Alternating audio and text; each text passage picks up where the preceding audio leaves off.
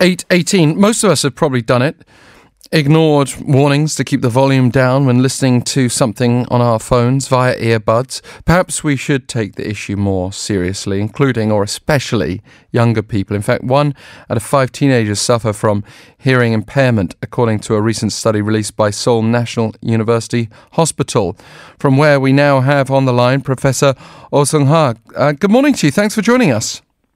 Thank you. Thank you for calling me. So, what does it really mean to have noise-induced hearing impairment? What what would be the, the causes and symptoms there? Yeah, uh, we can't avoid noise totally while we are living in a modern society. However, however, the above the certain level of noise, it can damage our hair cell in our ear, and then the hair cell, our ear hearing cell, is not regenerating, which means that if they die, if they dead, there will be no replacement at all. And then also the noise is consist with two combination, like two factors, level of noise and duration of noise. If you have a higher level of noise, even a small duration of exposure can damage your hair, hair cells. And also the accumulation of noise level can impact the, your ear for, uh, for a permanent way. And then also the first symptom that you can expose to the noise is might be the ear ringing, like a hissing sound that if you hear in your ear, it might be possible your damage of your ear or because of the uh, I mean a higher level of noise. So that's the noise-induced hearing loss, which which, uh, which I mean, like uh, starts from the higher frequencies, like a four kilohertz of our hearings. It's very worrying to, to hear that that you can't regenerate your hearing cells. That this damage is uh, permanent, effectively. But you carried out a survey on around 3,000 middle and high school students at 110 uh-huh. schools. Uh-huh. Can you tell us a bit more about the findings? Yeah, in this study, uh, which happened about um, two years ago, we investigated prevalence of hearing loss in an association between the hearing loss and the noise-related factors, which include the specific level of leisure noise exposure in the adolescent, and then as well as self-rated academic achievement in adolescent in South Korea. So, uh, according to our study, there are about more than 15%, almost 17% of Korean adolescents exposed at least a slight hearing loss. And exact prevalence of rate of the I mean, uh, speech frequency or high frequency noise in a poor ear of adolescent students is around 10 to 11 percent, which is very high, which is very I mean, uh, similar to the other countries as well and the use of a local, you know, like air, local area network, which means land, LAN gaming center, game bang, and exposure of the being asked by others, experience of being asked by others to lower earphone level, were associated both hearing level, hearing losses. And additionally, the hearing loss in the polar ear are associated with the lower academic performances as well. So those are the findings that we have found. Well, so there are other knock on effects as well. H- how long were students typically spending with their earphones well, or headphones we, in? We, yeah, we didn't actually measure the wearing time, but uh, I think almost 90% of students have experience of their personal, like uh, leisure devices, like uh, headphones and then others. And and half of them use more than four years in accumulations. As I mentioned, the duration of levels accumulation accumulative. So even with this smaller level of noise, if you expose a longer time of the uh, like uh, noise for every day, it might can damage it can damage your ear. So yeah, and I guess intuitively we can probably see how wireless earbuds are just encouraging uh, all of us to keep these devices in even longer because frankly yeah. it is a pain to be connected to a wired device for long periods of time, especially if you're trying to do other things.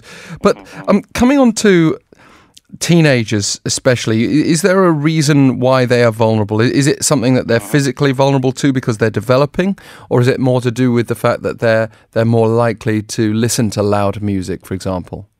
Yeah, yeah, actually that's correct. Uh, but first of all, I, I, would like to say that uh, in uh, adolescent ages, you know, throughout our life, our hearing is the most, you know, like, uh, you know, I, I think it's the the most sensitive at the adolescent level.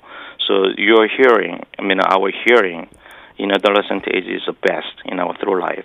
And then our hearing will decline as time goes by, as we old, as we get old. So you have to keep your hearing as much as healthy while you are in a young state, young ages.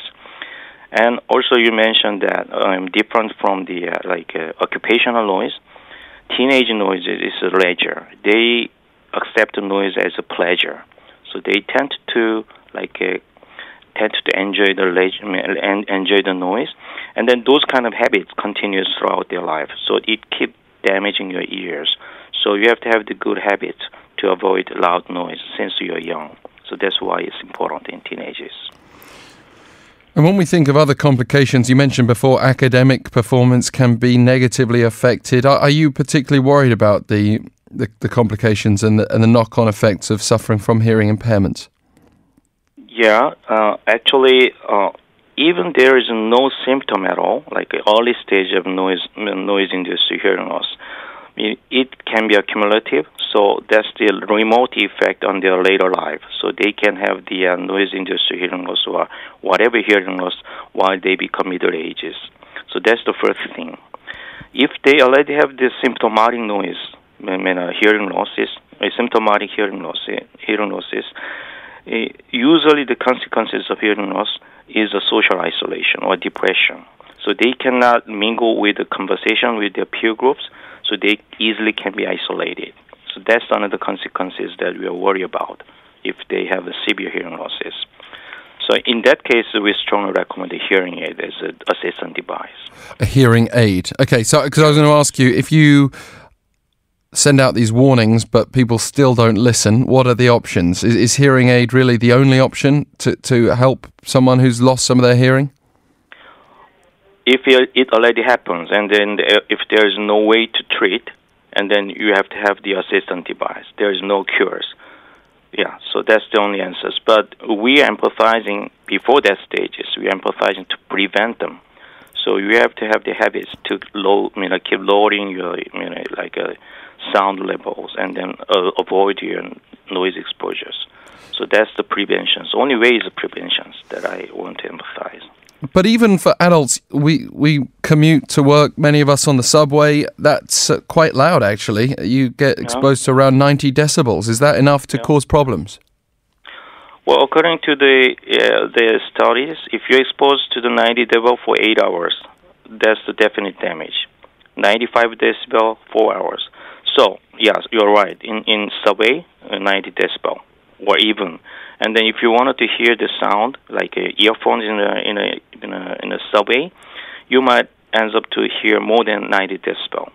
So, yeah, that's you have to avoid. Well, I'll, I'll recommend to noise canceling earphone if you really wanted to hear in a noisy conditions. That's another device. But before that, you have to lower, like in a half range or whatever.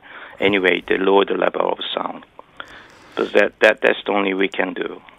So do, we need to have to keep in mind? Yeah. Do do we need to be also aware of other effects? I mean, because adults might think, well, you know, they don't mind too much. They want to enjoy whatever they're trying to listen to. But there's even a connection to Alzheimer's disease, isn't there?